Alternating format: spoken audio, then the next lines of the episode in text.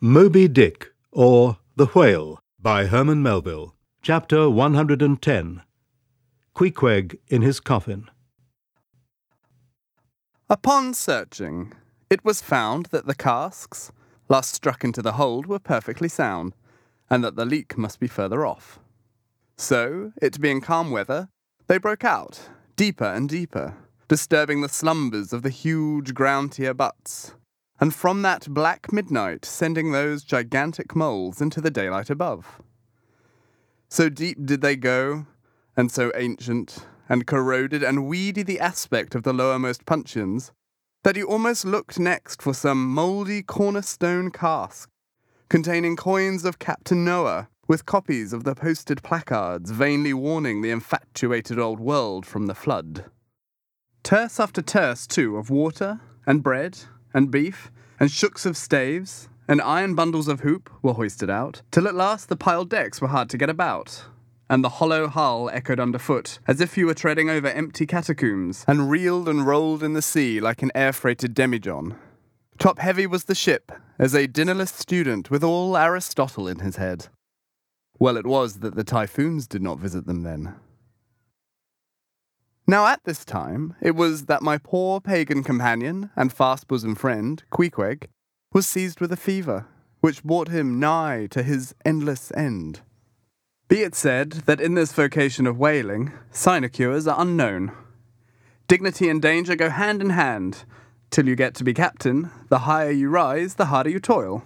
So with poor Queequeg, who, as harpooner, must not only face all the rage of the living whale, but, as we have elsewhere seen, mount his dead back in a rolling sea, and finally descend into the gloom of the hold, and bitterly sweating all day in that subterraneous confinement, resolutely manhandle the clumsiest casks, and see to their stowage. To be short, among whalemen, the harpooners are the holders, so called. Poor Queequeg.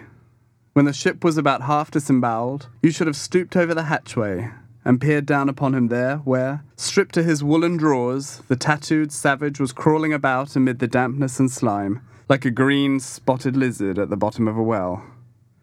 And a well, or an ice house, it somehow proved to him, poor pagan, where, strange to say, for all the heat of his sweatings, he caught a terrible chill which lapsed into a fever, and at last, after some days' suffering, laid him in his hammock, close to the very sill of the door of death.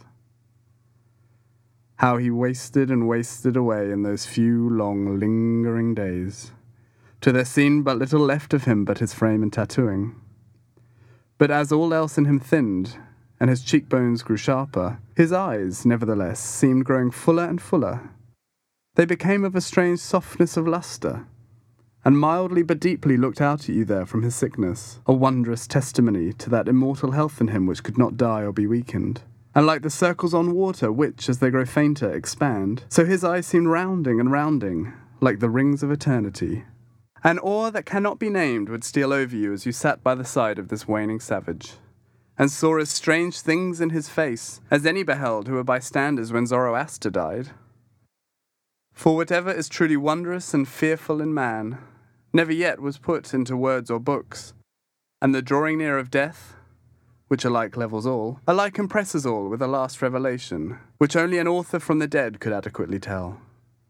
So that, let us say it again, no dying Chaldee or Greek had higher and holier thoughts than those whose mysterious shades you saw creeping over the face of poor Queequeg, as he quietly lay in his swaying hammock, and the rolling sea seemed gently rocking him to his final rest, and the ocean's invisible flood tide lifted him higher and higher towards his destined heaven. Not a man of the crew but gave him up, and, as for Queequeg himself, what he thought of his case was forcibly shown by a curious favour he asked. He called one to him in the grey morning watch, when the day was just breaking, and taking his hand, said that while in Nantucket he had chanced to see certain little canoes of dark wood, like the rich warwood of his native isle, and upon inquiry, he had learnt that all whalemen who died in Nantucket were laid in those dark canoes, and that the fancy of being so laid had much pleased him. For it was not unlike the custom of his own race, who after embalming a dead warrior, stretched him out in his canoe, and so left him to be floated away to the starry archipelagos.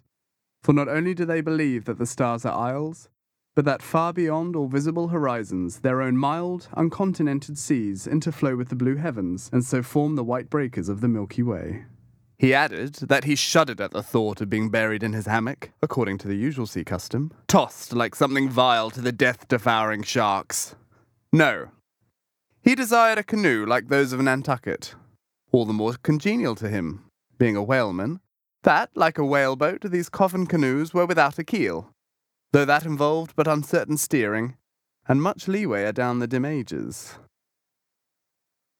Now, when this strange circumstance was made known aft, the carpenter was at once commanded to do Queequeg's bidding, whatever that might include.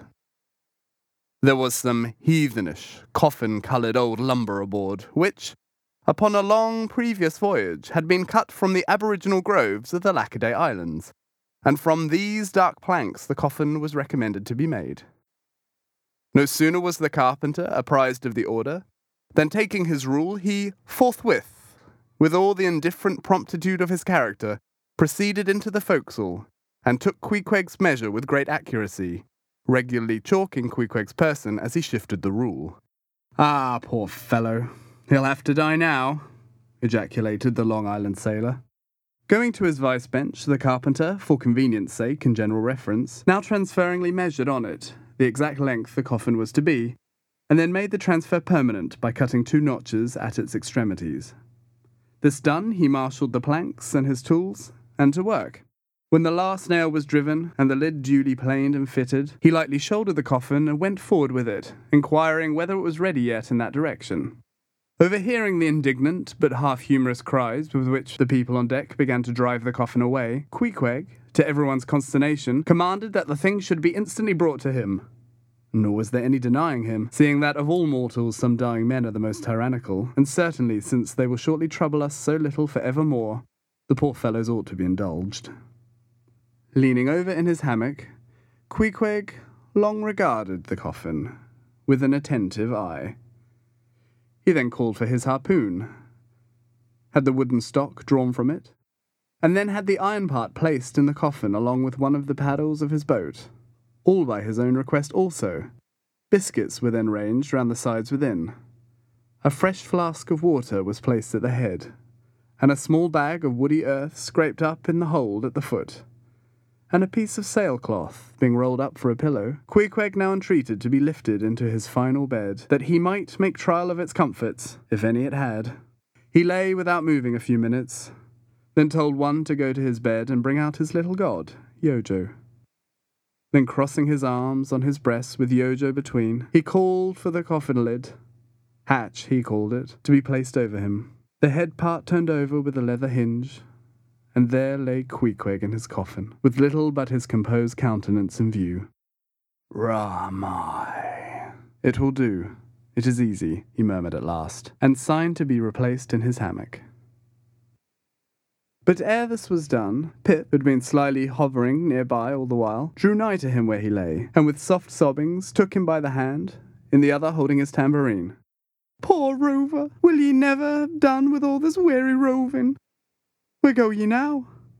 But if the current carry ye to those sweet Antilles, where the beaches are only beat with water lilies, will ye do one little errand for me? Seek out one, Pip, who's now been missing long. I think he's in those far Antilles. If ye find him, then comfort him, for he must be very sad. For look, he's left his tambourine behind. I found it. Rick-a-dick, dick, dick. Now, Queequeg, die, and I'll beat ye your dying march. I have heard, murmured Starbuck, gazing down the scuttle, that in violent fevers men, all ignorance, have talked in ancient tongues, and that when the mystery is probed, it turns out always that in their wholly forgotten childhood, those ancient tongues had been really spoken in their hearing by some lofty scholars. So, to my fond faith, poor Pip, in the strange sweetness of his lunacy, brings heavenly vouchers of all our heavenly homes. Where learned he that? But there, hark! He speaks again, but more wildly now. Form two and two. Let's make a general of him. Oh, oh, where's this harpoon? Lay it across here. Rig-a-dick, dick, dick, huzzah! Oh, for a gamecock now to sit upon his head and crow. Queequeg dies game. Mind ye that. Queequeg dies game. Take ye good heed of that. Queequeg dies game. I say game. game, game. But base little Pip, he died a coward, died all a shiver. Mount upon Pip. Hark ye, if ye find Pip, tell all the Antilles he's a runaway, a coward, a coward, a coward.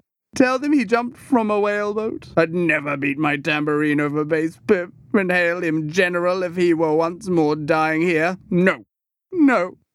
Shame upon all cowards. Shame upon them. Let 'em go drown like Pip that jumped from a whaleboat. Shame, shame, shame. During all this, Queequeg lay with closed eyes, as if in a dream. Pip was led away, and the sick man was replaced in his hammock. But now that he had apparently made every preparation for death, now that his coffin was proved a good fit, Queequeg suddenly rallied. Soon there seemed no need of the carpenter's box. And thereupon, when some expressed their delighted surprise, he, in substance, said that the cause of his sudden convalescence was this. At a critical moment, he had just recalled a little duty ashore, which he was leaving undone, and therefore had changed his mind about dying.